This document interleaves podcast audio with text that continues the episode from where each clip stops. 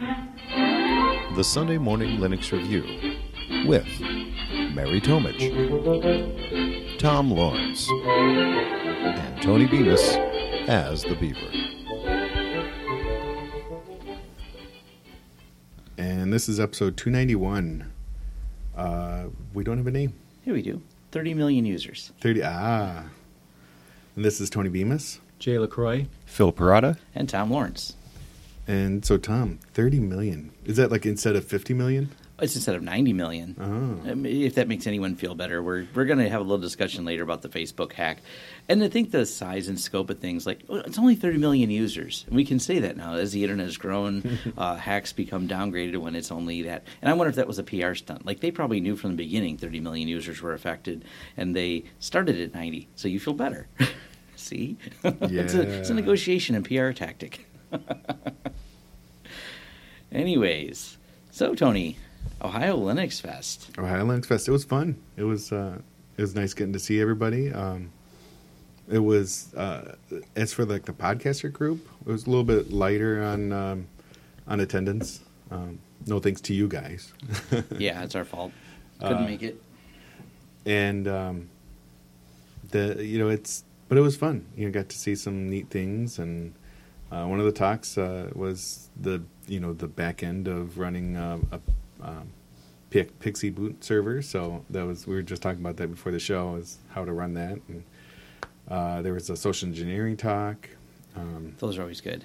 one talk that I missed, I really wish I could have watched, was uh, one on Arista Networks, and it's a it's a brand name. They they build networking equipment, but they run the Linux kernel, so it's it's a full it's a you know full blown Linux running swi- uh, switches and routers, and so it's pretty cool. Okay, is it based on VyOS, or do you, did they say they have their own flavor?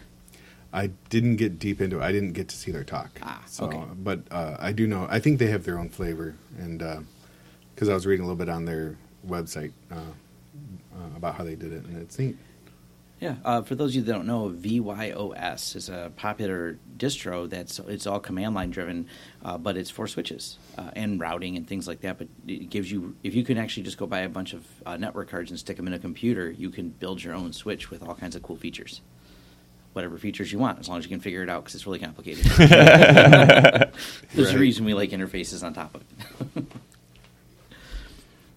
All right, so that's uh, that's pretty much what I did the last couple weeks. yeah. Uh, uh, and and then you guys, uh, I'm sure everybody heard the last couple shows. That's what I kind of put together. Yeah. I want to apologize for the pre-interview with the Ohio Linux thing. Um, that my audio was really bad. I don't know if you guys got to listen to it, but it was really bad. So I want to Yeah. apologize for that. It was a little bad. We we still love you, Tony. Thanks. Uh, all right, so Jay, what uh, what have you been up to? So, unfortunately, not Ohio Linux Fest because I was preempted by work. Uh, apparently, there was a Friday deploy I had to get on, so I wasn't able to uh, to do that. So, other than sulking about the fact that I couldn't attend Ohio Linux Fest this year yet again, uh, I have been working on a new YouTube series, which um, it's kind of funny. I don't even have a name for it yet. Uh, I have I'm eight videos in, and I don't even have a name. But I did. I finished the Ubuntu Essentials series um, a while back, and everybody's asking for more advanced videos. That's basically what this is. Is um, Ubuntu Server Essentials is just the basics, and this one is kind of like okay, this is the more advanced stuff. But what I wanted to do was uh, do something practical, hands-on, to make it more fun. So I'm having the um, the viewers like set up Nextcloud as a part of it, like actually doing something they can take with them and keep and continue to use. Then it's like, okay, well, how do you secure that? Because now you got something facing the internet. So it's going to be a fun series that I that I'm doing. Um, I'll tell you the name of it once I have one. But then my son and I are working on a brand new YouTube channel that I thought would, would be kind of fun. Um, I don't know if it's of any value to the listeners unless they're into gaming. But basically, what I'm doing is I'm playing. I'm, I'm presenting a game that I played as a child myself to get his reaction to that in 2018.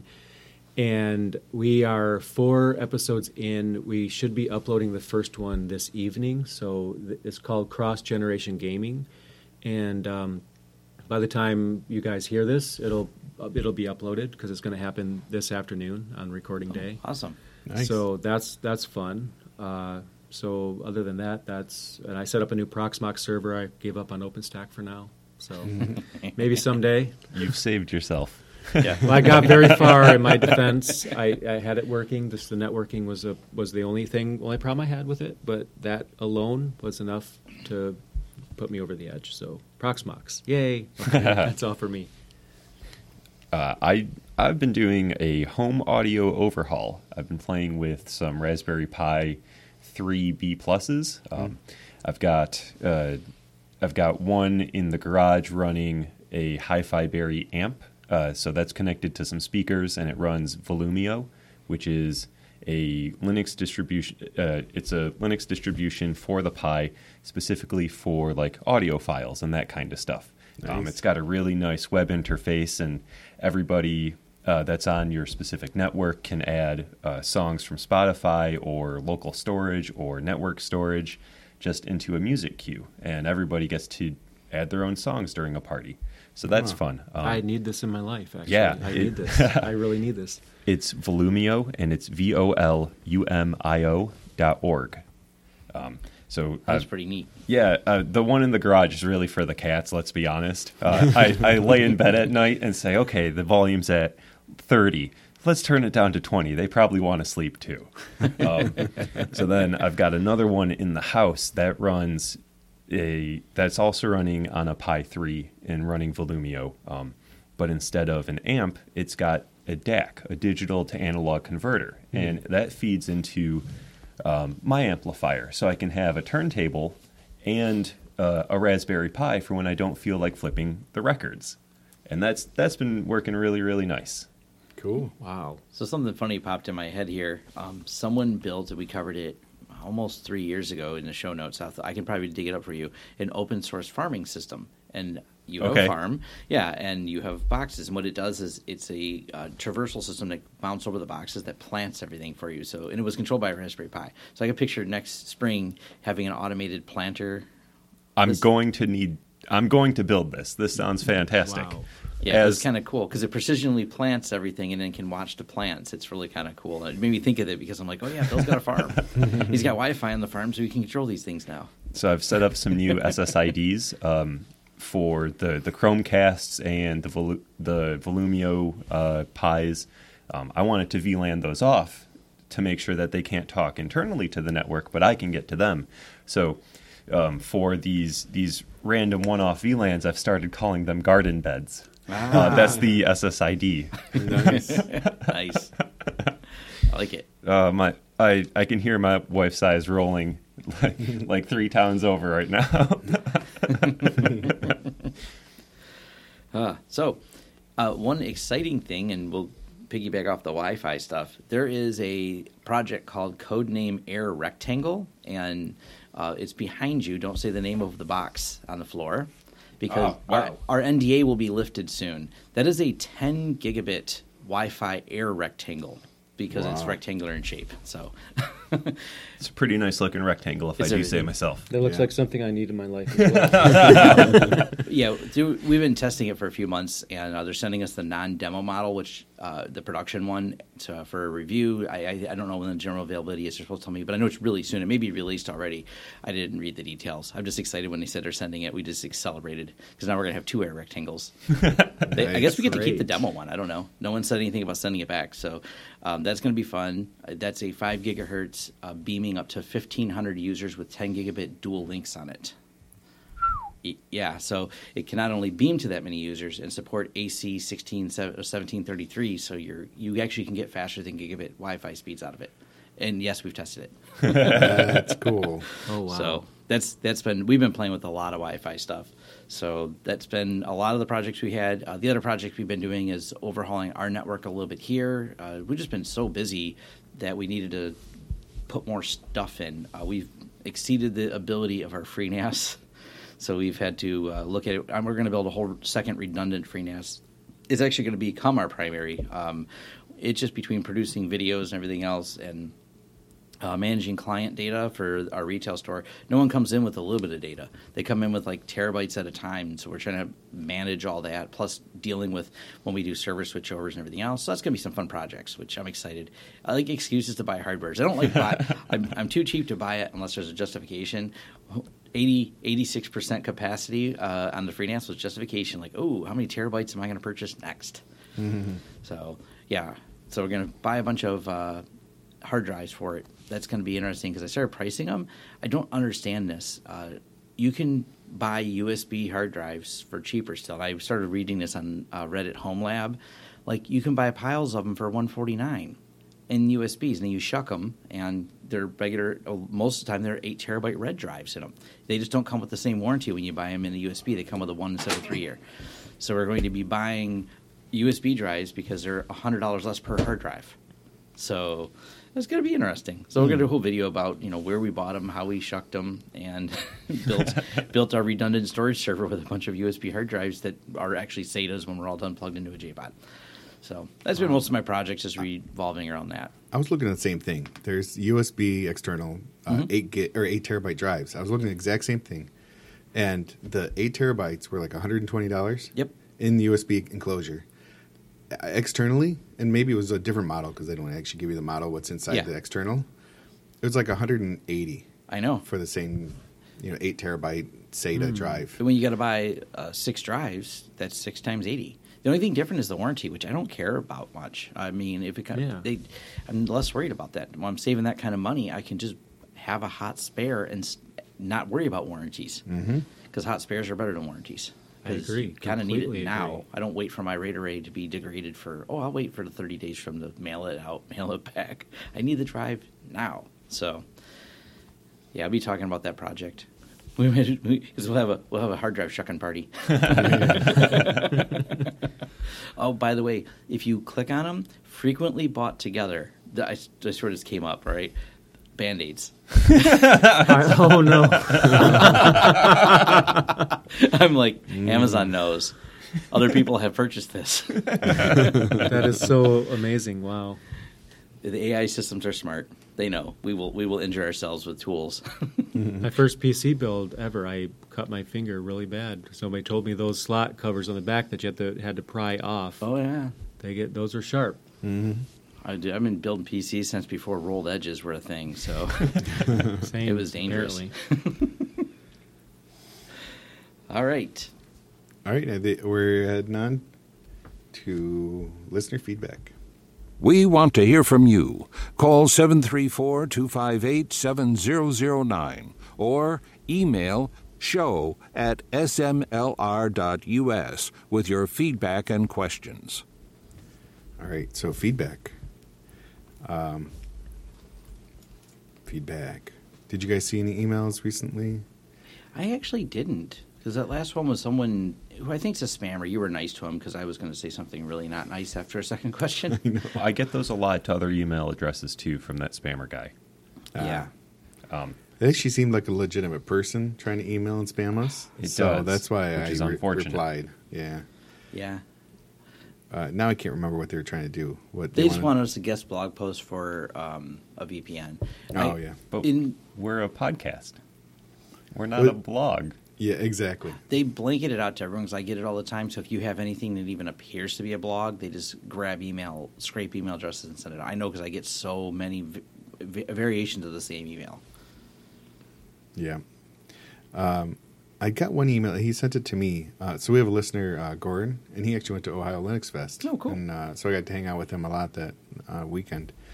And he sent me an email, uh, and it's actually a picture of a ThinkPad, and where the web, um, the webcam is, they actually have the built-in slider for the webcam now. Oh yeah, Oh yeah. Was this is an uh, other ThinkPad T series or a different? Do we know what models? Uh, I don't know the models. He didn't include that. He just showed the picture, and it looked pretty cool. It was just you know the up close of that. It's it's neat. The downside is uh, the microphone to me is the if you're going to egress data, microphone would be more valuable than looking at me. yeah. So you can't disable the microphone on them. That's the hmm yeah. I often sometimes wonder how often used is the built-in microphone in the average laptop. I'd have to imagine most people that want to record something they plug in a USB microphone anyway. But I suppose if you're using Skype and you, you don't have one with you, that could be a use Um, case. But but it's popular for uh, government agencies. Frequently use it uh, uh, when they're doing targeted attacks. I like putting tape over my webcams. Yeah. Yeah. Yeah, as much as I agree with the tape, it's the like I said, my in, it's well known uh, egress when they do the targeting. Uh, they've talked about it. Snowden talked about it. it. That's why he had everyone put their phone in a ice container and then stuck it in a fridge. Because, yeah, it's that is the popular method by which they do it. That makes sense. Um, they can turn on. This was a big debate about Apple. Uh, Apple has allowed for a long time government agencies to turn on the microphone on the phones. It's been part of their policy. Oh boy, still to this day. Yeah, Wow. and they use it. Oh boy. Wow. 'Cause they just wanna listen. know. But they care more about your privacy than uh, Google does. So there is that. Yeah, we can go. We should probably do a debrief on that sometime of all the reasons you shouldn't use Apple because uh, among the other things they've had is Apple holds a patent on uh, zoned disabling of cameras and phones to make it so you can't record maybe a political event happening that you everyone pulls their phone out. They have a methodology by which they can turn it off in a specific area. There was a whole article about that. It was really it's Yeah, in there. Apple says be- they've never used it. So, what are our options then as a society wanting um, phones protected from this? Do we have to go as far as making our own hardware Yes. and the silicon underneath? Yes. Yeah, I think so. I, I it's been a very um, it's been a source of contention for me because I I mean between Apple and Android it's usually one or the other for most people and I've been an Android user for I think since 2008. I've Yeah. had probably over a dozen phones and to be honest I, maybe I just have really bad luck but there's always some issues that I've had with them and I've had uh, some frustration. I'm on iPhone now unfortunately. I don't you know exactly like it but I have had better experience overall, but I don't like a lot of the things I, I hear about the platform. Google has issues with Android. You know, obviously, they're, Google's an a- advertising company, and Apple has their issues too. So it doesn't seem like there's a really great solution. There's probably not, um, and I bet we could do an entire fresh looks just on this topic, because anyone who's been to a Stallman talk and watched him answer the cell phone question always cracks me up. we were both there in person, Yeah, hearing that live. Yeah. So when he does that, or when someone asks him how he uses a phone for you don't know, he always says, "Can I see your phone?" He shows, and he says, "See, someone give me a phone." I love when he does that. Oh, I didn't think I didn't do that that day, but Yeah, he's done that a couple times. How do you get around without a phone? He's like, let me see your phone. He grabs someone random out of the audience. The answer goes, see, anyone will just give me a phone. and he hands it back to him. And if you take his picture, he'll pause. He'll put his hand up and say, is uh, satellite and geolocation tagging turned off? If you say yes, he'll let you take the picture. That, that, I'm a witness. I Yes. have his picture. Yes. Anyways, before we get too far off topic, we don't have a lot of listener feedback, but I think that's probably something. Let us know, listeners. This is a feedback time. Let us know um, what are some of the questions and concerns because I think this might make a fun episode. Because as open source guys and privacy advocates all around this table here, just the whole discussion of what we do like and what we don't like, and some of the things that worry us, or maybe perspectives that the general public doesn't think about, or other people may not be thinking about. We have a love hate with these things. That's that's exactly how I feel. Yeah. I had a message from uh, Philip C. Um, this one was speci- yeah, specifically to me, uh, just from an old thread um, from months ago. Um, we talked about uh, troubleshooting SE Linux, and there's a tool that I like to use called SE Troubleshoot Server. Um, so on a Red Hat Enterprise Linux machine or CentOS, um, you can install SE Troubleshoot Server, and then it will give you a recommendation of the SE Linux fix that you should implement. Um, and that's really, really helpful. Nice. I think that's really great because too many people just are Disable quick it. Oh, to disable please don't it. disable it. It's not. It's okay. I agree. It's not hard to learn. Yes, there's a learning curve, but you had to learn how to use a shell anyways. From my standpoint, I've always found like there's not as much documentation, or at least as of when I was looking for it, as there are with other things. But it does make me a little nauseous that almost every how-to article for CentOS, Fedora, Red Hat begin with first start by disabling SE Linux. But they, at least they could inform the reader what it is they're actually doing, but they frame it like this is something everybody should disable without actually educating the user what they're actually doing when they do this. And I think that's a big problem.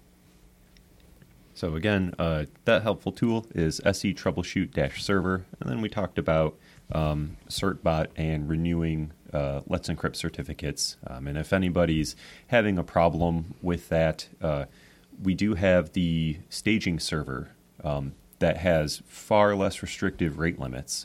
So check that out, just in case you're having a certbot or Let's Encrypt problem in general. And I am, so I will check that out. All right. Uh, I you know I see a couple comments on the website. Um, one from episode 280. I don't. It's been so long. I don't even know what we talked about on that episode. but he says uh, he was looking for the link for the guy at the beginning. Patrick was or Patrick something was the link removed. I don't. I don't know. Do you remember anything about the episode? Was called Vintage Wine. I have no clue what we talked about. I'm sorry. Yeah, I guess I it. We don't remove. I put a lot of links in, so uh, that reach out to us at show at smlr.us, and also don't call the number. Did we change the? Oh, I don't know. Oh, we'll throw that out there for because I think we're selling listener feedback. Um, don't call the number. I don't know who it belongs to now, um, but yeah, email show and uh, give us the specific line you're looking for. That way, we um, don't take it the wrong way, but we don't really want to listen to our old episodes again, not in its entirety. But I'm more than happy if you tell me exactly what it was.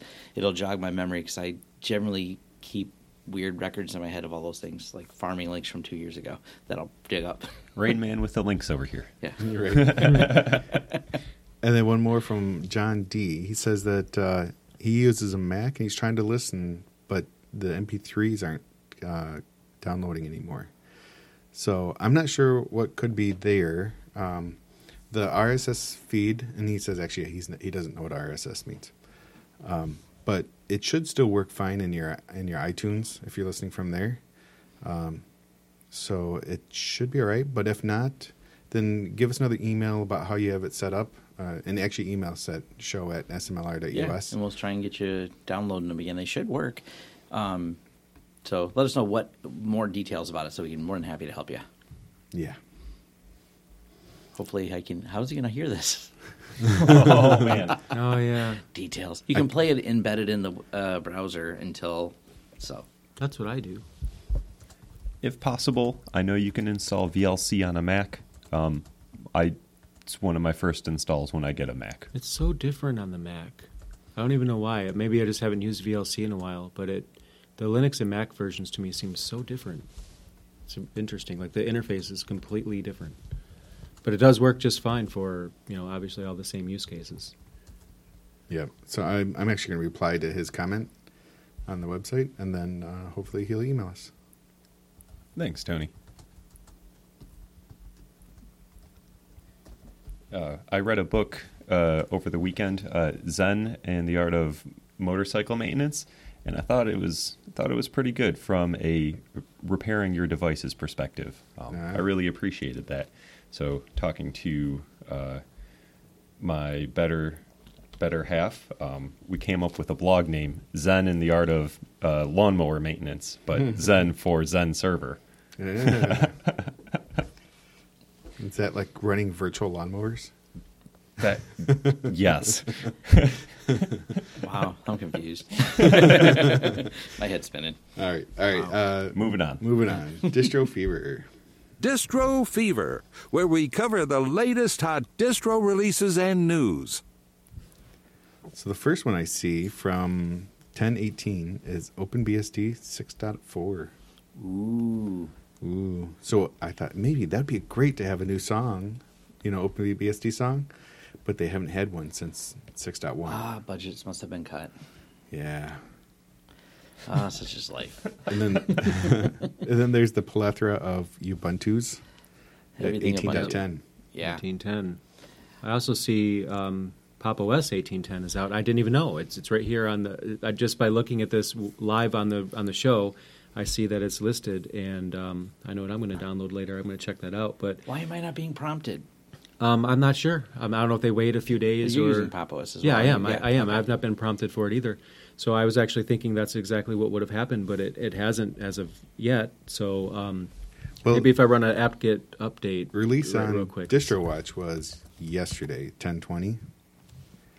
Uh, so maybe if they did it late in the afternoon or something, then I'm. I'm just doing like an apt uh, update to We're download nerds. the We'll spend our. Sunday Yeah. updating our OSs. I mean, So I'm going to Yeah. update to this later on. There, there, there is a bug. I don't know how they addressed it with 1810 with Steam controllers and Steam. So Oh. for anyone that's um, a gamer on Linux, will need to know this. There's a article on um, gaming on Linux that tells you how to deal with this because the issue is that Linux kernel 418 includes built-in support for the Steam controller. So as as far as I understand, I don't think you need the actual package to give you that support anymore.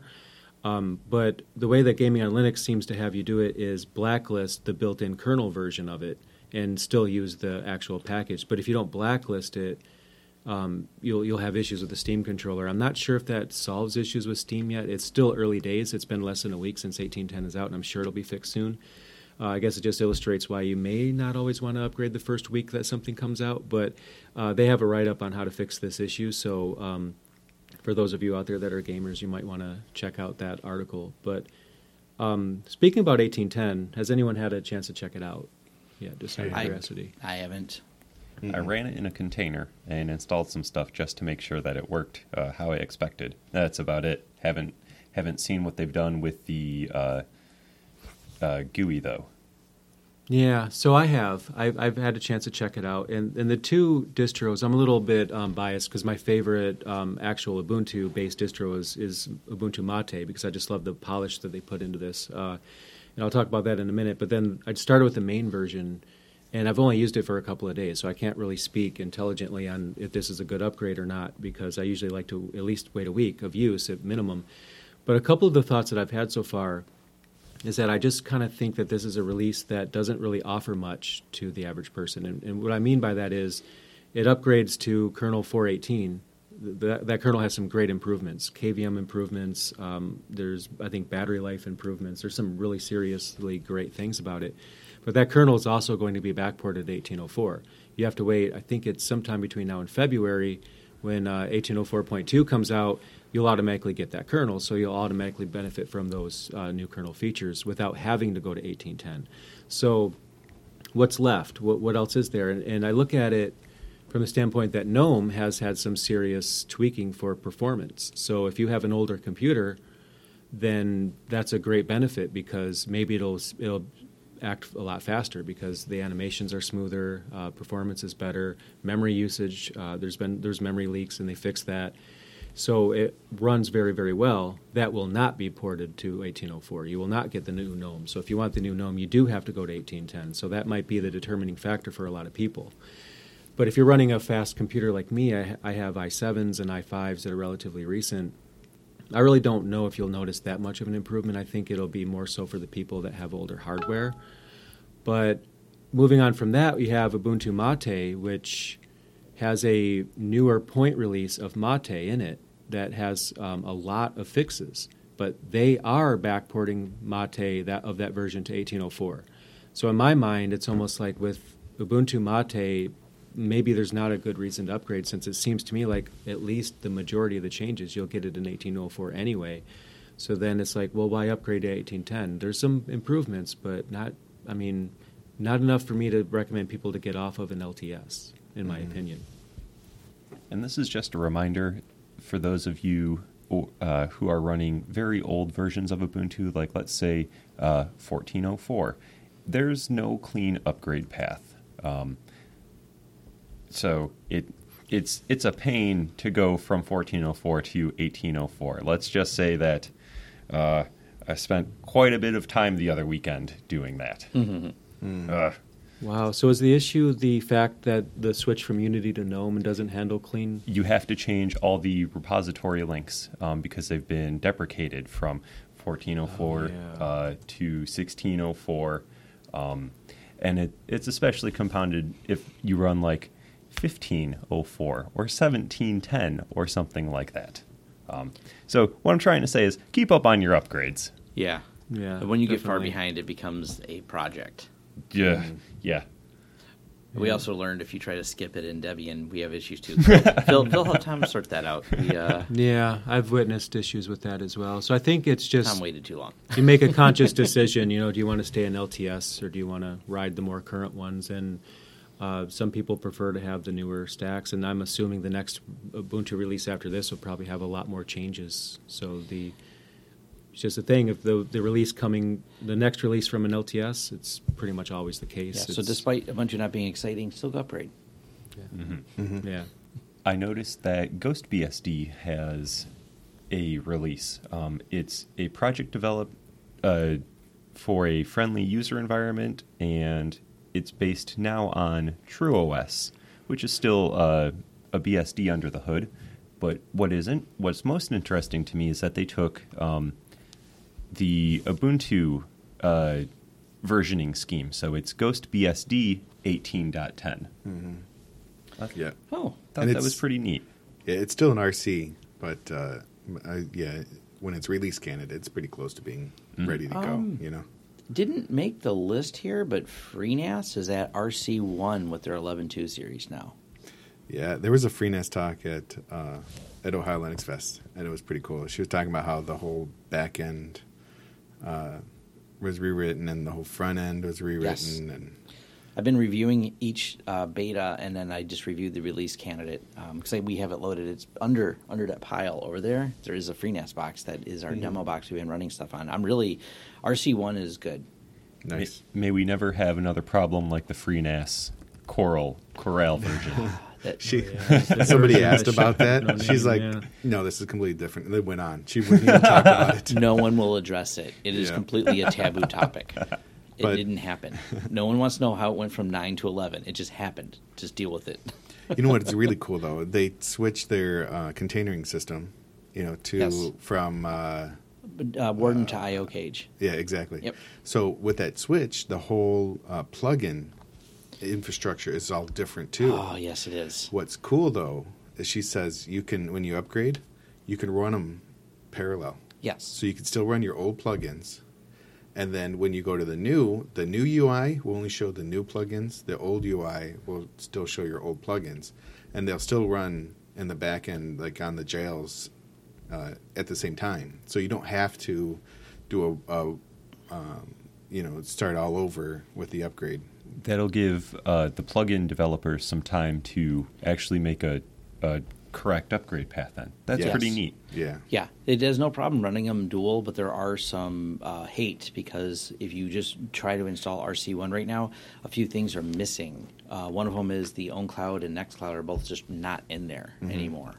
Um, because they just the developers haven't gotten around doing. it. Last I checked, they were a few versions behind. they they anyways. they're very far behind, and that's why I decided not to run my Nextcloud on uh, on that system. Um, and I'm not really sure why that is, but yeah, it's several versions behind, and that was a concern of me when making the decision on where to run that. Um, I was hoping maybe they'll get that rectified in a newer version, but I guess we'll have to see Well, long term.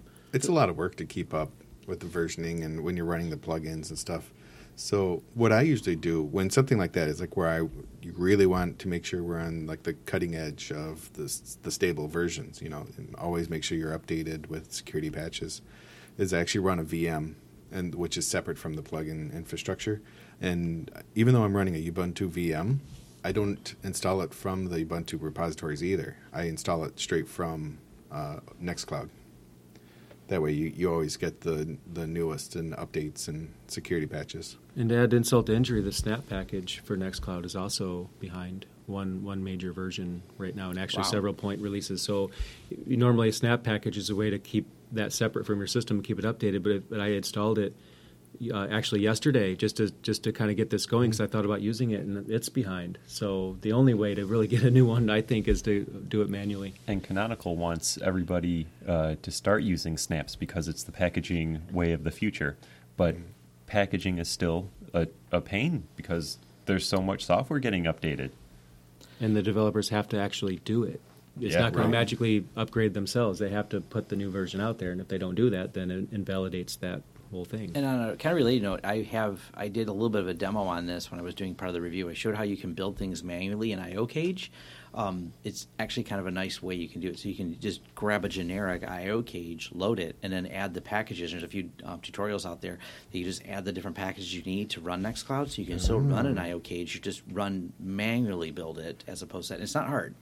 Um, So you still get all the advantages of running it. So it's lightweight. It's you know because it's a it's running in our jail system um, and running with that kernel. So it's it has all the features you want, and you can manually update it that way. It's a good option. Yeah.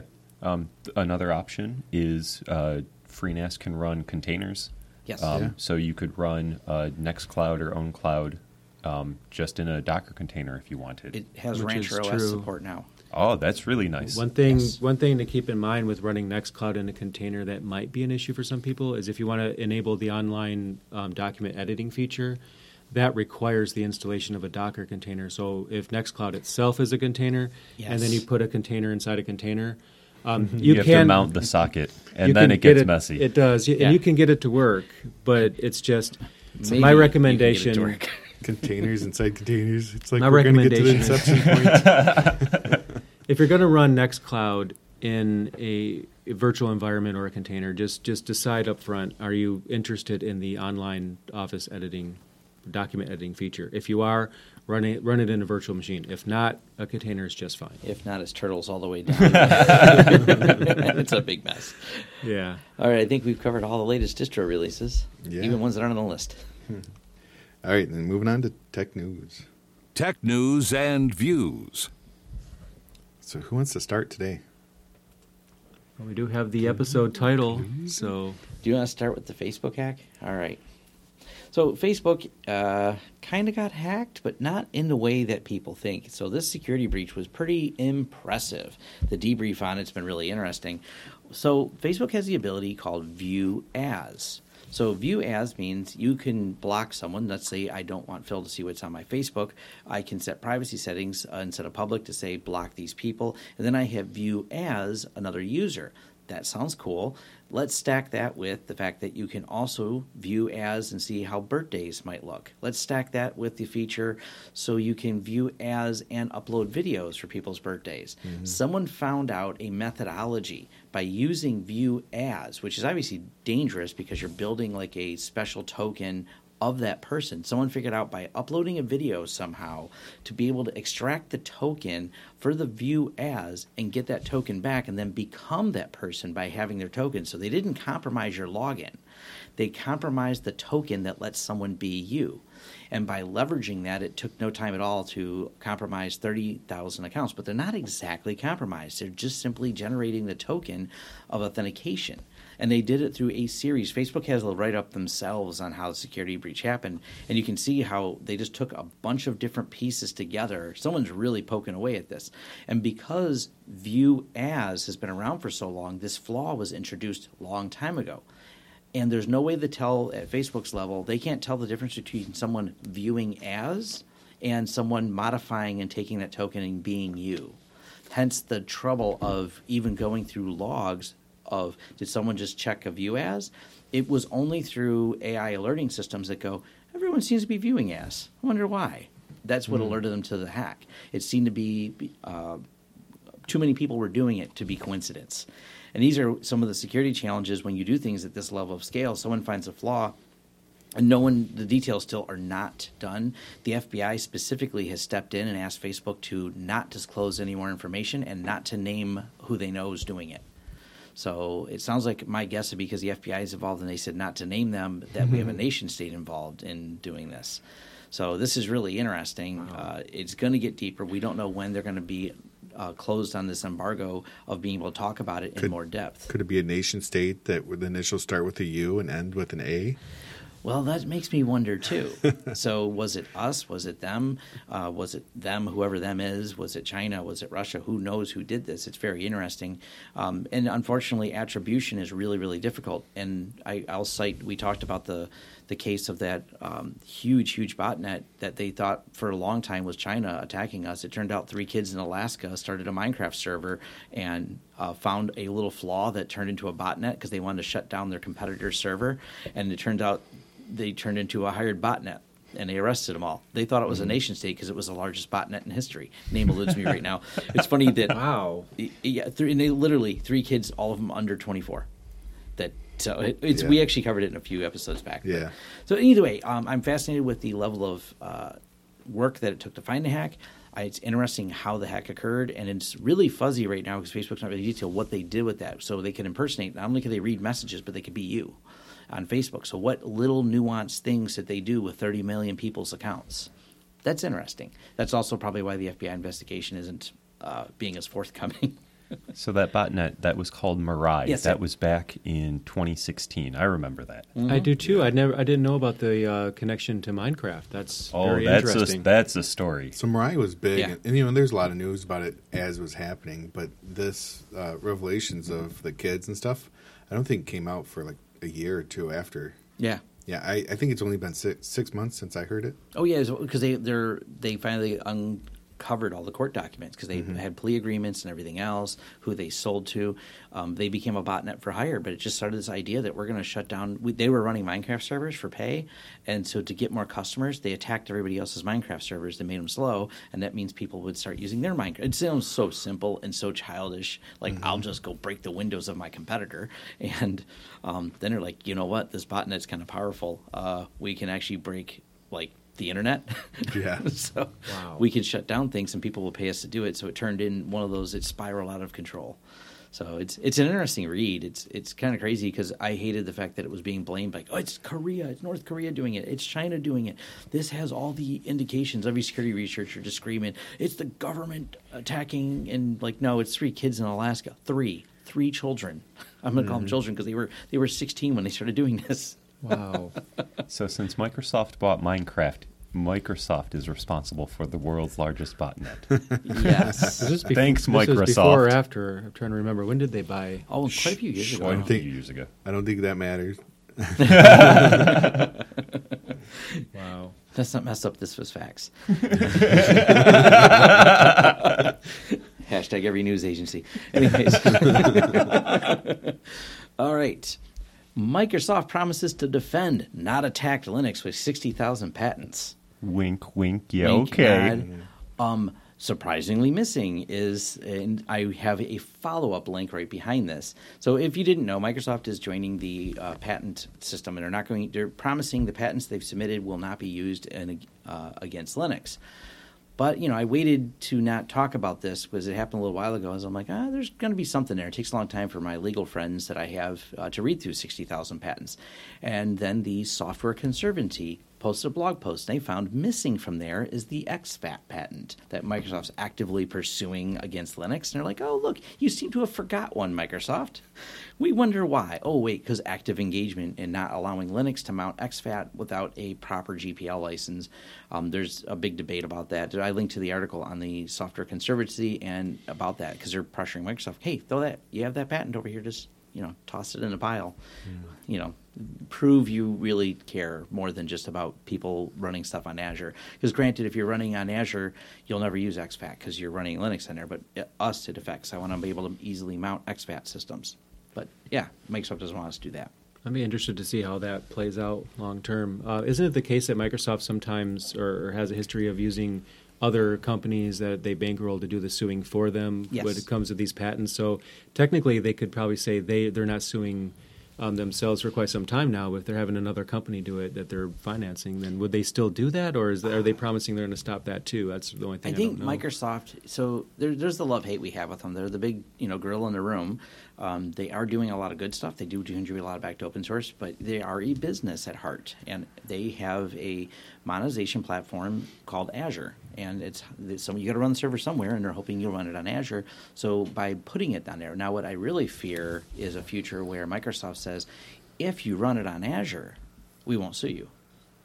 That, That's a good point. and that's a you know those are things it's not going to be related to these patents. This, this is a definitely a, a, a token of goodwill here but the other side of that and i'm just seeing how the cloud market may play out but i thought about this like aws and microsoft and each company can start doing that. We've already seen uh, we talked about in the last episode uh, i think it was SUSE linux making special optimizations in aws and you're like wait a minute why would you make a special version for aws why?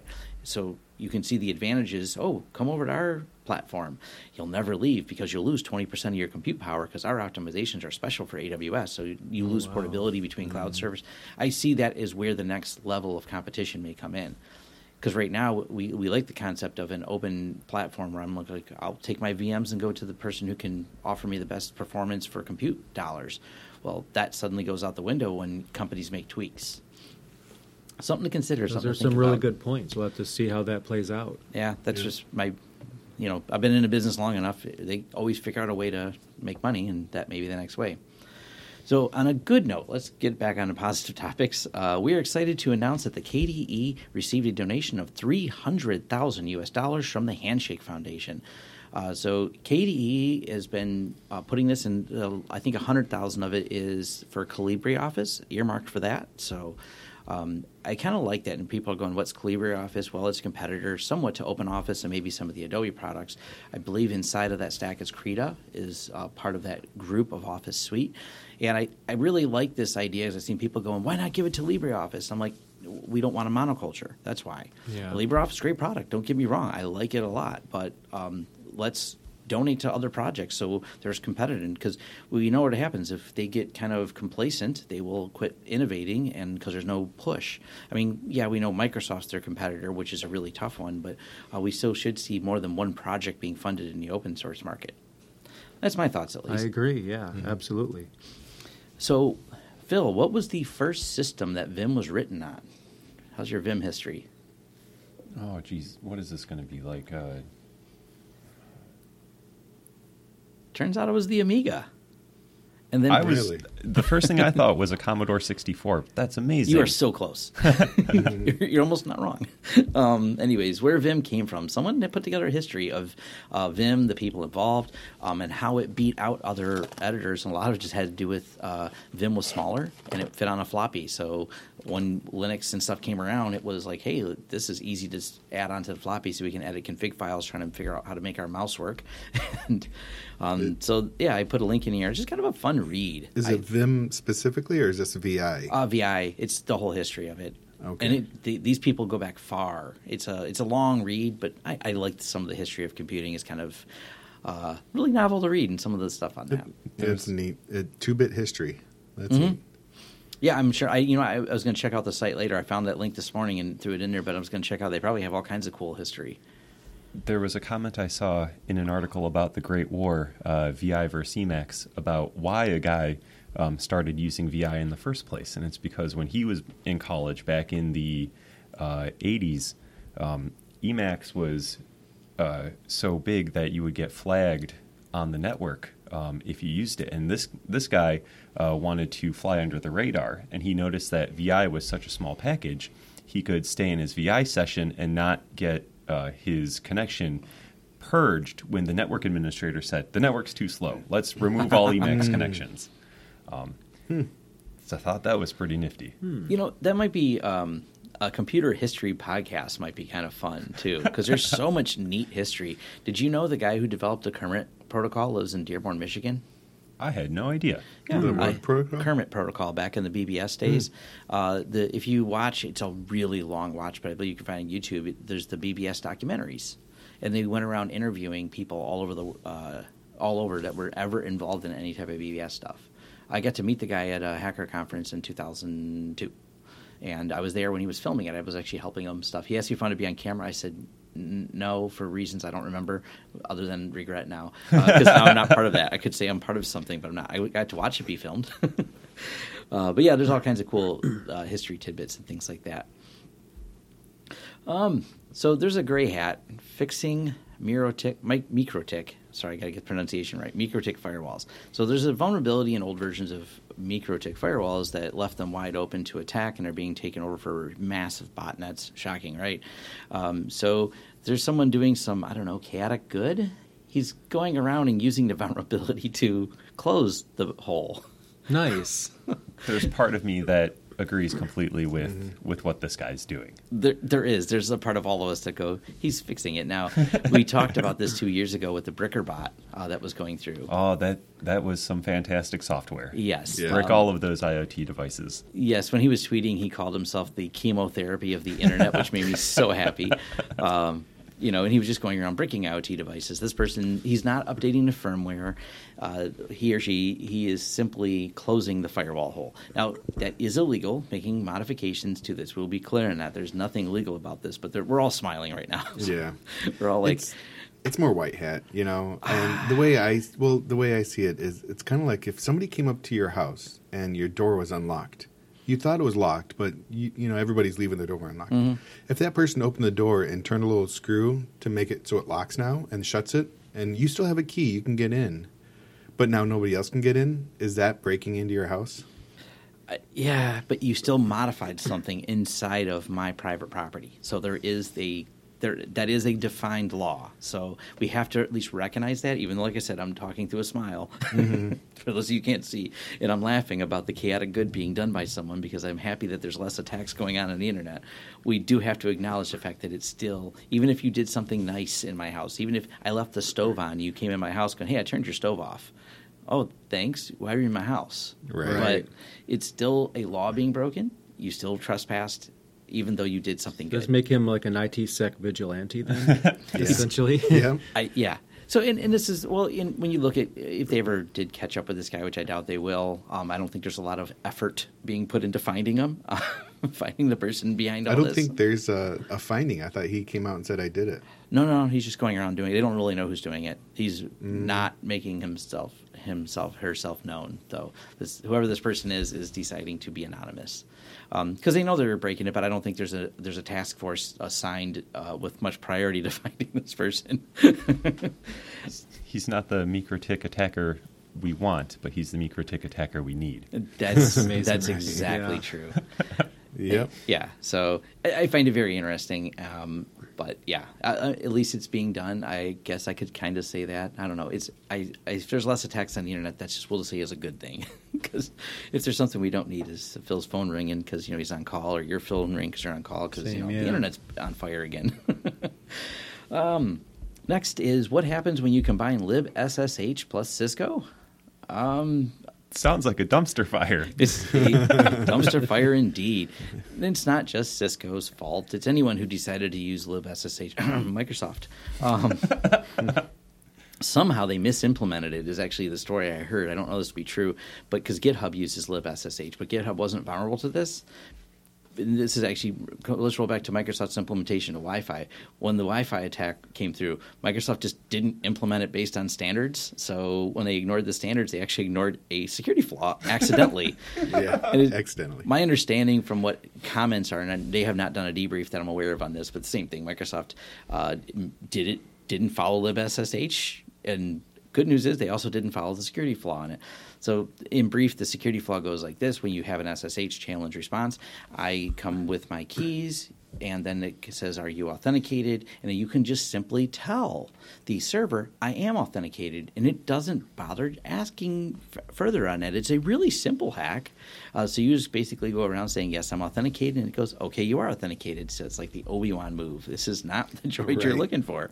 Got it. No problem. Even though they're right in front of my face here, I could have, yeah.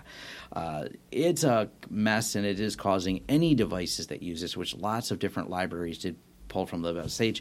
Don't worry for people panicking, hearing SSH and security flaws. If you're running Linux with OpenSSH, uh, there are no known flaws, and there's no just bumping your way through on this. So, good news for them, bad news for one of the largest networking companies in existence that run a piece, uh, percentage of the internet. So, um, new Wi-Fi numbering scheme. This is cool if you guys haven't seen it. We're on version 6 now of Wi-Fi, which is way easier to say than all the other versions like AC, which is Wi-Fi 5 and N, which is 4, G, which is 3, A, which is 2, and B, which is yes, they don't go in any order at all.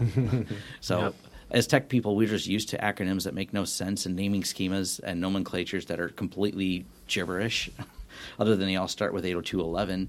Uh, but by doing this, I think they're going to help consumers. And this is something that I unfortunately run into all the time of uh, people not understanding. They're like, well, hold on. I thought it, it, the N was the fast one. Like, no, the one AC is the one you want. And they're like, but but N's down the letters. I know it's down the letter, but now there's two letters. So uh, you want that one now.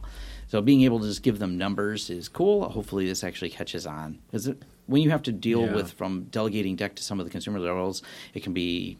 You know, if you don't work in this every day, you just go, which Wi-Fi version do I have? And we, you have four now, sir. Would you like to upgrade to five or six? So I I think one thing that I don't know if this will be of any value, but anyone that follows Wi-Fi knows that even AC, for example, has changes throughout the years. Like there's different faster Yes. speeds that come out. Is, does that mean we should have like um, Wi-Fi 6.1, 6.2 for those inter- intermediary changes? Um, and the reason why I bring this up is because I had a client um, call me just this past week, and he says my Wi-Fi is slow. And after I ask him a bunch of questions, I find out that he has really old hardware. And I say, well, I think you need to upgrade your hardware. And he's, well, but it's A- AC. That's the newest standard.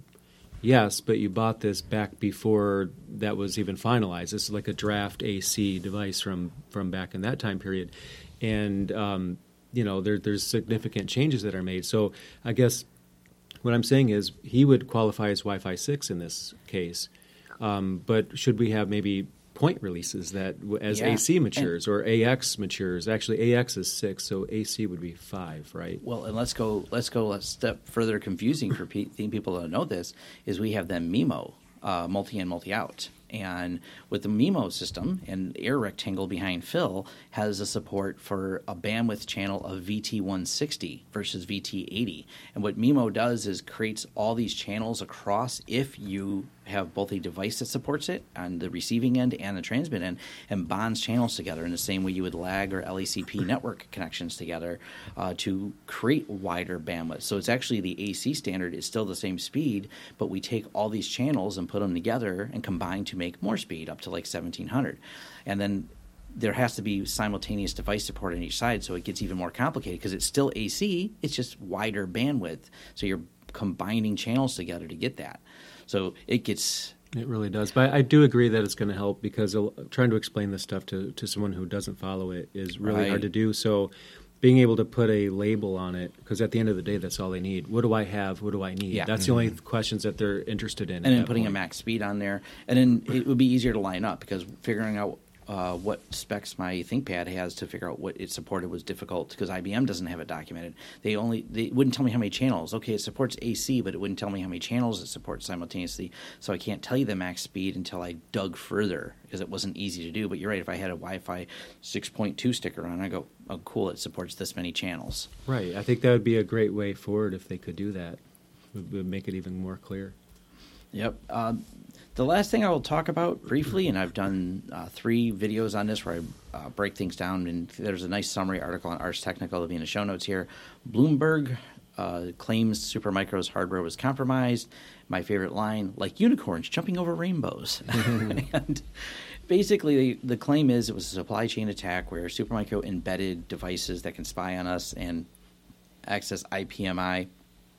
And it's all very plausible, but no proof was provided to make me think it actually occurred. And even the one named security researcher uh, made the claim that he thinks he was taken out of context. He's gone on record on more than one uh, place saying that. So it's kind of a debrief on there for those who panicking. It is a plausible attack for any hardware vendor, but I actually kind of look at this as a nuclear arms race. Uh, we had the nuclear arms, and because we all know we would destroy each other if we fired any of them, we have the same thing. We could attack their supply chains, they can attack our supply chains. We kind of don't because we know it's kind of a mutually assured destruction of both to do some of these things. So I think that's where we are. I know that there are separate targeted attacks where we uh, government agencies on both ends uh, target something destined for a specific customer but do i think it's being done at the utmost highest level of supply chain the difficulty of that of getting everyone at supermicro to not talk about someone coming in there and modifying chips just becomes implausible. Um, if you've ever worked with or followed um, court cases, and I, I actually have because my friend works for Homeland Security, the way they do their targets is any they tra- in they intercept in transit targets and they intercept technology going to them specifically and they change out that technology and load stuff on there. That's actually standard practice. They have fedex labels and ups labels. They reseal it and everything. This is there's a process they have for it. Um, that's the best way to do it. That way, no other people are involved except for the security agencies. Um, I'm not saying I agree with this methodology, but it is if you are under investigation, this is something likely to happen. You, you will get a a, thing under. Snowden debriefed this as well years ago. That's how they do it, not at the supply chain level, because it's going everywhere. That's the hard part doing it. That we backdoor everyone just it's implausible. It's not the practical way to handle it. Um, it's more practical to say target because we have a target we have in mind. We want to spy on this particular company, so we're going to target that specific thing. And there's a our second breaks down all the, the problems with the article and stuff like that. But it's something to think about because we are worried about such things, which is why we encrypt our hard drives and everything else privacy related. But yeah, so that's that's my last of the news. So my thoughts on that. Um, I've got exciting uh, news about the Acme spec, the Automatic Certificate Management Environment. Um, it has passed through the Internet Engineering Steering Group, IESG. So that's a good thing. Um, good thing Wow. for the globe. Um, and then I've got a couple So- of W- What does that group do? The steering group. the steering group. That is a good question. I had to look this up. Um, they administer.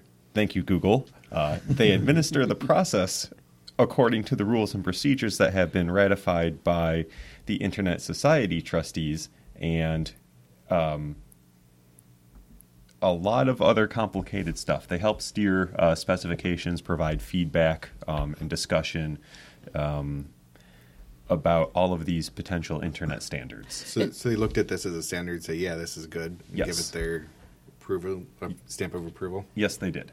Cool. So um, I hate Comodo overall as a company. I think they're they're a steaming pile of garbage. Have Um, you checked out their browsers, though? if you haven't heard about Comodo's browsers, oh, they're well, they're pretty decent, I guess. yeah. um, what do you think of them offering? They're offering free uh, certs too, and I think that's great. I think that uh, the more uh, certificate authorities that uh, start to do this, the better the ecosystem will be. Specifically because we don't want a monoculture for CAs. I don't think that's healthy for anybody. Uh, Comodo's also been targeting, uh, rumor has it, in the tech communities, Let's Encrypt certs and calling people to sell them upgraded, telling them their Let's Encrypt certs are going to expire soon and aren't very secure. So they try to uh, have been Yep. pressuring companies. Oh, Heard about that, yeah. That's funny. Yes, That that's that's a cute one. Yeah. That's a It, cute it, one. it's, it's it's bad. I have to admit it's clever, but very very bad. yeah. So I thought that was interesting. I just side note on them. I just think they're an awful company and for a litany of reasons. I've heard of that as that, that same thing as well. Because my understanding of Let's Encrypt is that they renew more frequently. So They do. it's basically they oh your uh, certificate expires in a couple of months, so you, we we could sell you one. It, it fixes for you right now. It's a Uh, feature. It's a feature. It expires Right. every 90 yeah, days. but, but the, the person doesn't realize that, or they talk to a CEO who doesn't understand the underlying technology they're using. Oh yeah, we're, here's my credit card. Let's get this taken care of, Right. and then they get the money. Yeah, at my work, we have uh, network monitoring nodes all over the place, and it monitors, uh, or when it sees a certificate fly by, it'll check the date on it. And if it's less than 45 days, no, no, less than 190 days or something like that, Oh, it boy. says, hey, you know, this is flagged, it's going to be expiring soon. I'm like, what if we're using a Let's Encrypt or something else, you know? Sorry 190 about your monitoring, Wow. Tony. You're right. Wow. Uh, m- moving on. Um, uh, in the world of encryption, um, the IETF, or the Internet Engineering Task Force, has a draft proposal to remove TLS 1.0 and TLS 1.1. Um, so That's a good thing. what, what I yeah what I learned was that TLS 1.0 will be 20 years old coming up in January of 2019. I never knew that. Ne- neither did I. Um, so their recommendation is to move to TLS 1.2. And to help with this migration, Firefox, Chrome, Edge, and Safari are all removing support for TLS 1.0 and 1.1 um, and making TLS 1.2 the default.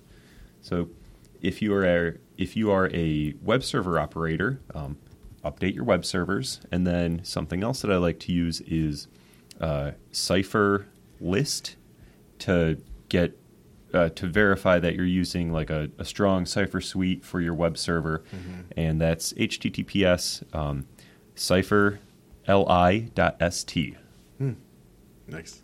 and it'll it'll give you an Apache config, an Nginx config, and several other um, standard web Oh, servers. great. Right. So, uh, you know, for our, our normal users out there, uh, TLS is the same thing as SSL, or it's Somewhat interchangeable. it's yeah. different, but you can generally interchange it. Yeah. Because it's whenever you see HTTPS, that means you're on a secure layer. exactly. Um, and so you think, well, they're forcing people to, to upgrade. You know, what if they have, you know, some server that's somewhat old and they don't want to upgrade? Well, the two, the 1.2 that pretty much 99% of the world uses right now has was released 10 years ago. And so, It was, but the problem people have is IoT devices that have baked in crap and are running on really old ones. So it's going to be interesting because it's going to break a lot of those. Which, well, you don't really break them. They're going to keep doing whatever it is they do. You just won't be able to admin them anymore. I'd be really interested to see what uh, you know what uh, IoT was around ten years ago that that would be using It's something older than this. Webcams. It, it's. Uh, I was gonna say it's, it's mostly cameras, but here's the problem: these IoT companies are basing it sometimes on like really like eight year old kernels for reasons that are completely mysterious to people. When you start breaking apart some of these IoT devices, you're like, why did you guys choose some really? And it's just because there's not a lot of dev team work put into it. It's fast to market. Grab this uh, thing, and away we go. They, yeah. So, is there going to be like a uh, new business spinning up that's uh, that does reverse proxying? To Uh, there is put Cisco a- actually offers reverse proxying of IoT devices as uh, threat management. I was going to say, if there isn't, I know what I'm doing tonight. Yeah. yeah, Cisco's been uh, doing some of that, and it's kind of a pain. And it's funny, I'm looking over because I see a TP Link switch that I reviewed recently sitting here. That's a brand new switch that has no HTTPS support at all.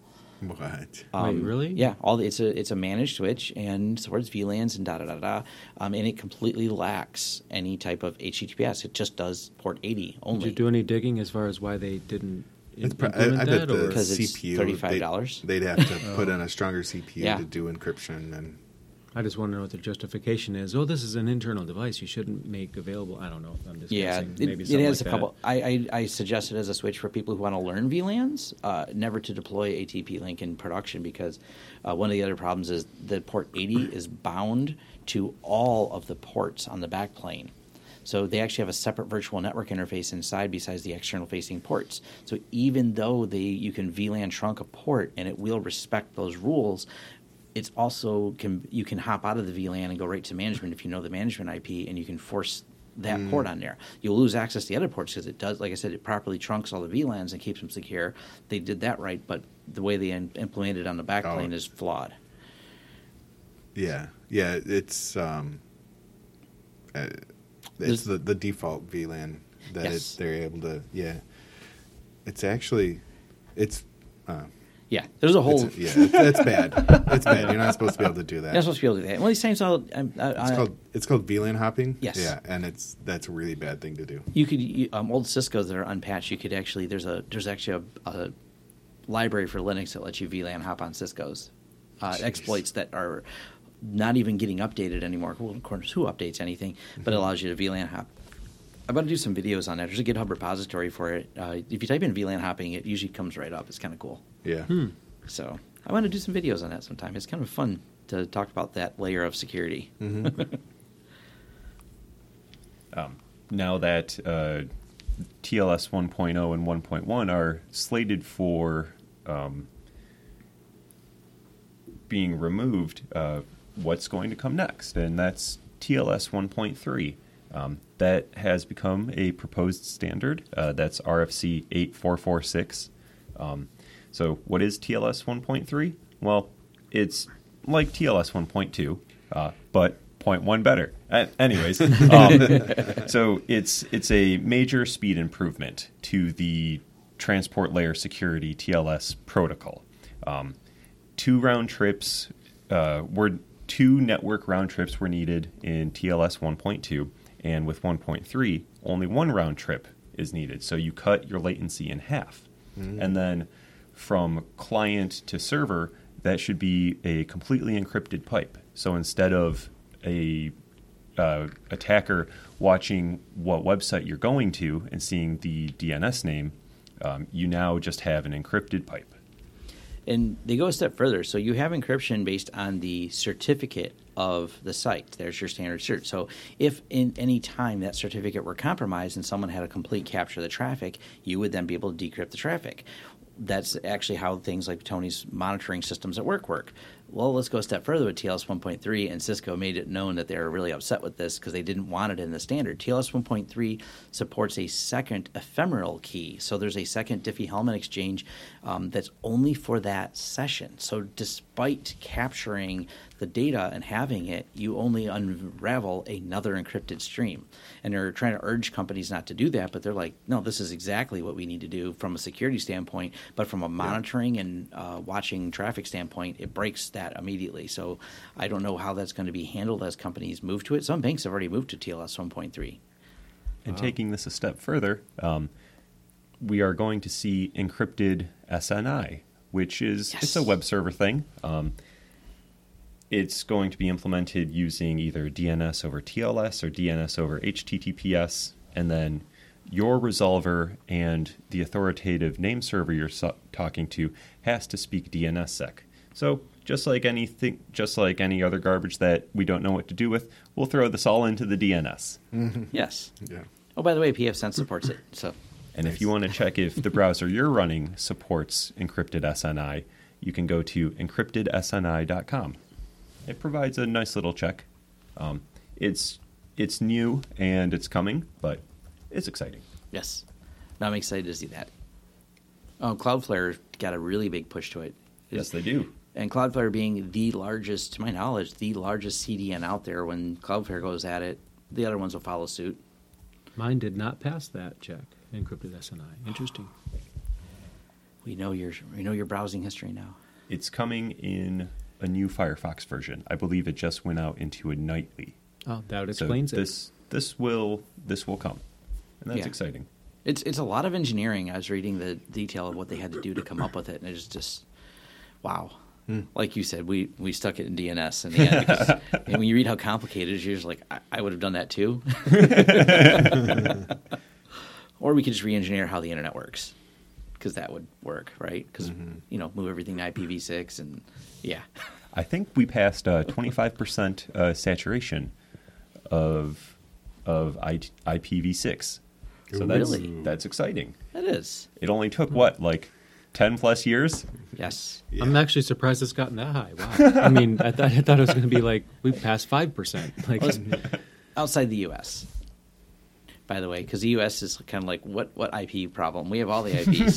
We still got we got blocks of unused space. It's it's the rest of the world that's going. Hey guys, at, at our local lug uh, mug, they uh, every year, and maybe not this year. I didn't- they- he didn't do it in this year. January. The, there's always a guy that comes in and talks about IPv6, and it's kind of the joke is this is the year of IPv6. You know, like Yes. the year of Linux desktop. He uh, works. Well, I don't know if he still does, but for a while there, he was head of some type of engineering level at AT and T, tasked with deploying it. But it's been kind of the joke, the position that doesn't actually do the thing it's supposed to do. Yeah. it's a great talk though every year. Um, that's all I have for the news. How about you, Tony? I actually, I, I mean, I just was talking a little bit about OLF, so I've been sticking in as we go along. Uh, and that's all I had for this time. Okay. But Jay, do you have some stuff? I have some stuff. So I gave away one of them already, which is the fix that's now required if you're running kernel 418, and it's not specific to Ubuntu 18.10. I just wanted to make sure I made that clarification. It's a kernel 418 thing. So I'll, I'll see that that gets added in the show notes for anyone that um, may need to implement that fix. But um, one thing that came up that I wanted to talk about too is uh, Shutter being removed from 1810's repositories as well as Debian Unstable. How dare they? Shutter's Yes. fantastic. Um, you leave it alone. I, I agree. I, I, I, it's one of those things. Even my, in my Ansible config, it's one of those things it installs on every single workstation because it's so useful. And the reason is because libgnome 2-perl and uh, libgnome 2-vfs-perl, those packages were uh, removed uh, because they um, don't have they're obsolete. They don't have new versions, and these are dependencies of Shutter. So Shutter's dependencies are being removed. So now you can't install Shutter because those dependencies are missing. And they apparently hired a new developer in 2017, uh, but so far this situation hasn't been rectified as of uh, recording date. So we don't know if they're going to have this fixed at some point, and if they do, I would assume it would make its way back into a Debian unstable, which would then also mean Ubuntu would get it back. In the meantime, um, before the situation is rectified, the article that I found uh, mentions I haven't used these personally, but there's something called KSnip and another utility called Flameshot, which they're claiming might be potential things to check out if you need something right now. There's a PPA for Ubuntu apparently. I haven't used it myself, but if um, if that's something that you want and you're using 1810, you might need to install that PPA if you want to continue using Shutter. Yeah, that And was then- the first thing I thought of. Either PPA or or snaps or something would be. And, the, and they mentioned as well that they're hoping that one that this happens where someone makes a um, flat pack of it or, or similar to it to, to keep it going, and uh, maybe somebody will heed the call and get that done and, and make that available. So it's it's kind of still developing. We don't really know exactly how it's going to play out, but hopefully they they get those uh, dependencies resolved and uh, update the- the version and make it Yeah. compatible. I send so many Shutter images. Like I'm using it to clip and send things to people all the time. Like this is the button you need to click, click here, use here. That's it's just a great screenshot tool. It is, and, and obviously, if you have 1804, if you're the type of person where you upgrade 1804 or you upgrade LTS to LTS, you have a lot more time to, to worry about this or to trying to find something. It's in 1804 today, so if you, it's not like they're going to take it away from you. But if you're going to a newer version of Ubuntu before the next LTS or before they fix it, you're Well- going to probably not find that it's not available. With Pop OS, you have to enable. Uh, you have to grab a different library uh, to make it make the edit part of Shutter work in Pop OS in the 1804. So the edit doesn't work until you add uh, the libraries it needs for that. So that's interesting. Yeah, yeah. So I thought I'd mention that because I know a lot of for a lot of people like me that do uh, screenshots of distros, right? You like Oh, I, yeah. di- I I'm always even though I don't distro hop as much these days, I still always I have this laptop. It's its only purpose in life is just for me to test distributions, and I'll use Shutter. I'll go on there and I'll just snap pictures of different Yep. things, and it's a great tool for that. Or even just um, having a client that needs a walkthrough of how how do they use a product or software or something, I can take screenshots and send them step by step. This is what you need to do, and that's probably my biggest use case actually. So uh, for me, uh, I'm gonna I'm gonna look into this and see what I need to use going forward. But I'm more of an LTS person, so it doesn't really af- impact me as much as it might impact others. But I just wanted to mention that because it's a really huge application in For the sure. community and. Um, there's a couple of GNOME pieces of GNOME news I wanted to mention. It, it's um, my favorite desktop, and I feel like a lot of times when it when some when GNOME announces they're going to change something, there's a lot of contention, and, and it makes sense because if a feature that you're using goes away, that's frustrating regardless of who you are because you you you get used to something being there, and all of a sudden it's not there anymore.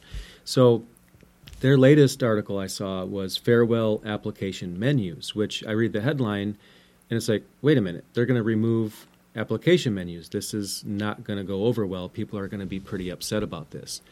But they they worded it wrong because that's not what they're doing. They're not removing it. So if you've used GNOME, you know in the top left corner you have a drop down with the application name, and your file menu, if it's GTK3, will typically be there. If it's a GTK2 app, an older app, your file menu is still in the application window, just like it used to be in the good old days. But what they're actually doing is they're removing the application menu from the top left of the screen, but they're not removing it like the article says. They're moving it to the application window. So you're not losing anything here. You're, they're literally taking it from the top left in the panel and putting it in the application window itself, which I think would actually make a lot of people happy, especially the people that are upset that GNOME keeps changing class, classic desktop paradigms and going their own direction. If you think about it, moving the menu to the application window, that's where the menu was in the first place before they moved it up there. This, so this will start a religious war. it, it will, um, and, and it will. But I just, I just think that um, it's worth talking about so people understand exactly what's happening. Because you read the article, you think GNOME is removing something, like they keep doing. In this case, they're just doing some reorg. No, that's No, not I really remember the war deal. of 15 on that. I mean, it was just when they started moving it when they switched over to Unity, like people were losing their collective minds. For, Yeah, I agree. That that that is a, a, problem. But you know, unfortunately, the other article is going to be a lot more controversial, and I'm going to take a, also a controversial standpoint that I agree with the article, but what it is about is the consideration of dropping GNOME themes support, like being able to change your themes. And um, this is something I feel is going to make a, a, lot of people unhappy because one of the number the guy one next to you looks really unhappy already. My eyes Yeah. widened. I'm so already mad. and I'm going to explain why I support this because I am also a fan of customizing desktop. In fact, I think one of the biggest features that most people enjoy of Linux is the customizability. So telling people you have less customizability, that's a potential problem. I want to prefix this to say that they're not saying we are removing theme support. It's a discussion. I think it's likely they'll go that direction, but it's a discussion. They may not do that. Right now, nothing has been finalized. But they're specifically talking about GTK 3 themes, not GTK 2. And the problem with GTK 3 is that there is no such thing as theming. That, that, does, that doesn't exist. It's a hack. CSS, style sheets, the way they overlay things, it's just a UI hack. There is no API in GTK 3 to theme the desktop. And this is why, I don't know if, if you guys have experienced this, but if you go on gnomelook.org or whatever and you download a theme, you might say, hey, this is a great theme, I like this, but then some applications just don't work well at all. For example, dark text on dark backgrounds or light text on light backgrounds. Because since GTK themes, 3 themes are a hack, there's just really no easy way to make all applications work very well. You can get the majority of them to work well. But if you actually look at a GNOME theme, if you just open up the folder and look inside there, what you usually find for the better themes that work better is a list of overrides for different applications because the theming is so broken that they have to create these manual overrides. So they're proposing to disable support for GTK3 themes, but again, no final decision has been made. And I agree with it only because I feel like GNOME is not really these days the desktop environment for people that want a lot of customizability. I mean, there, there's a lot, but KDE has more, XFCE has more customization, Mate has more customization than GNOME Shell has nowadays. And if it's effectively broken and has problems, either their only choices are fix it or remove it. And I don't really see they're going to make that much change in GNOME. So maybe removing that is the only way to go. But then again, um, it's a controversial opinion and article. I was totally banking on GNOME GTK3 customization as a security feature. No one wants to read cyan text on a yellow background. right. And I mean, if you think about the, the one of the biggest problems with with GNOME in, in, in its look and feel is let's be honest, it does the default GNOME, vanilla GNOME, doesn't have the most attractive look and feel of the all the desktop environments available to us. It's pretty plain. It's not terrible. It's not great. So my standpoint is, okay, if you want to remove GTK theme, the three themes, maybe make the default theme that you do have look really good. Just saying, but that's another discussion. I hear you on that. Um, and if you think about another problem here is people's opinion of what GNOME is is going to be heavily influenced by Ubuntu, who uses it as a default desktop. They do theme GTK3. They do implement this hack to create a theme. So if that goes away and then GNOME looks more plain and vanilla in a future version of Ubuntu, We'll go back to Unity. go back to you. so I just wanted to bring that up. It's um, it's developing, so maybe I'll talk about it again if there's been any more discussion. I don't think I've heard anything about whether or not this is going to be changed in the next version of GNOME, but it's just something to um, keep our eyes on and see exactly what they decide.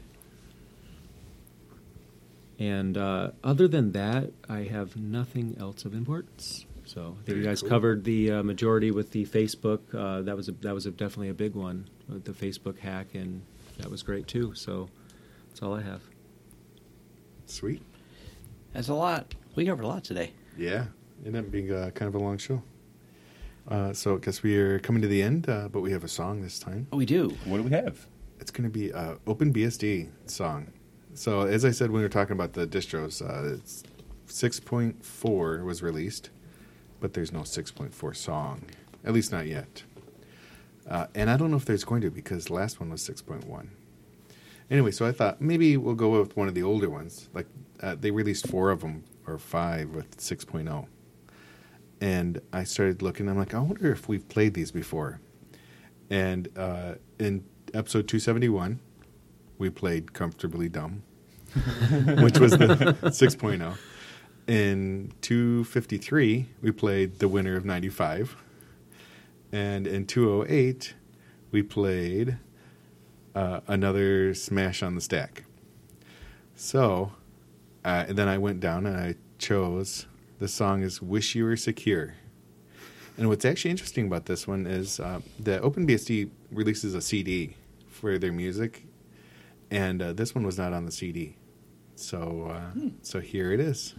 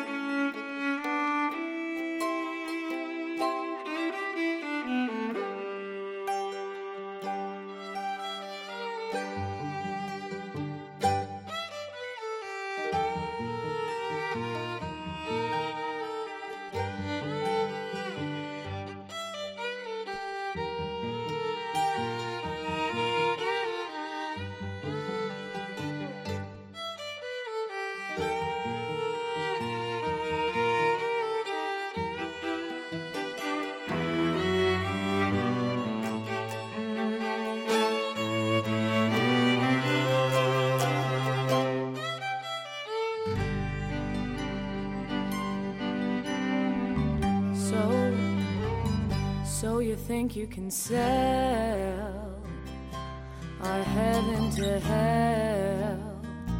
ABI's cast in stone. Would you sell the green fields to buy your own cage? Be stable for a wage. So you think you can sell?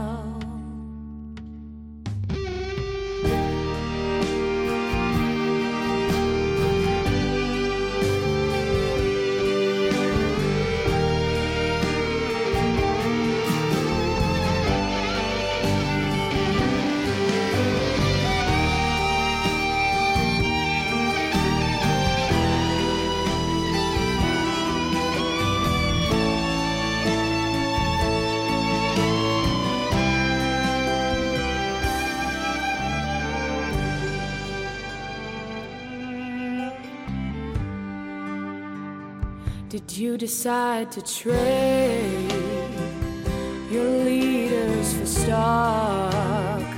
Complex code in the tree for simple code that was free. Cold cash for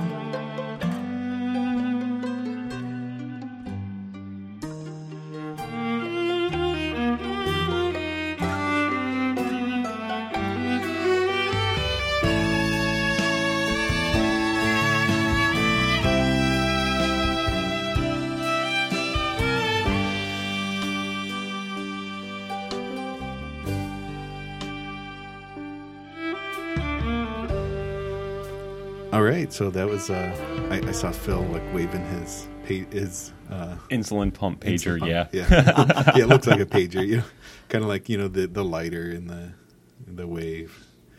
Uh, all right, uh, so we've come to the end of the show. Uh, this you have been listening to the Sunday Morning Linux Review. This was episode two ninety one. Over 30 million users. Yeah, this is Tony Bemis, Jay LaCroix. Phil Porada. And Tom Lawrence. And we'll see you next time. You've been listening to the Sunday Morning Linux Review. If you would like more information about this or other shows, go to smlr.us. Feel free to send comments to show at smlr.us or give us a call at 734 258 7009. I'm John Miller. If you don't like it, Bite my 8-bit metal ass. That's bite with a Y.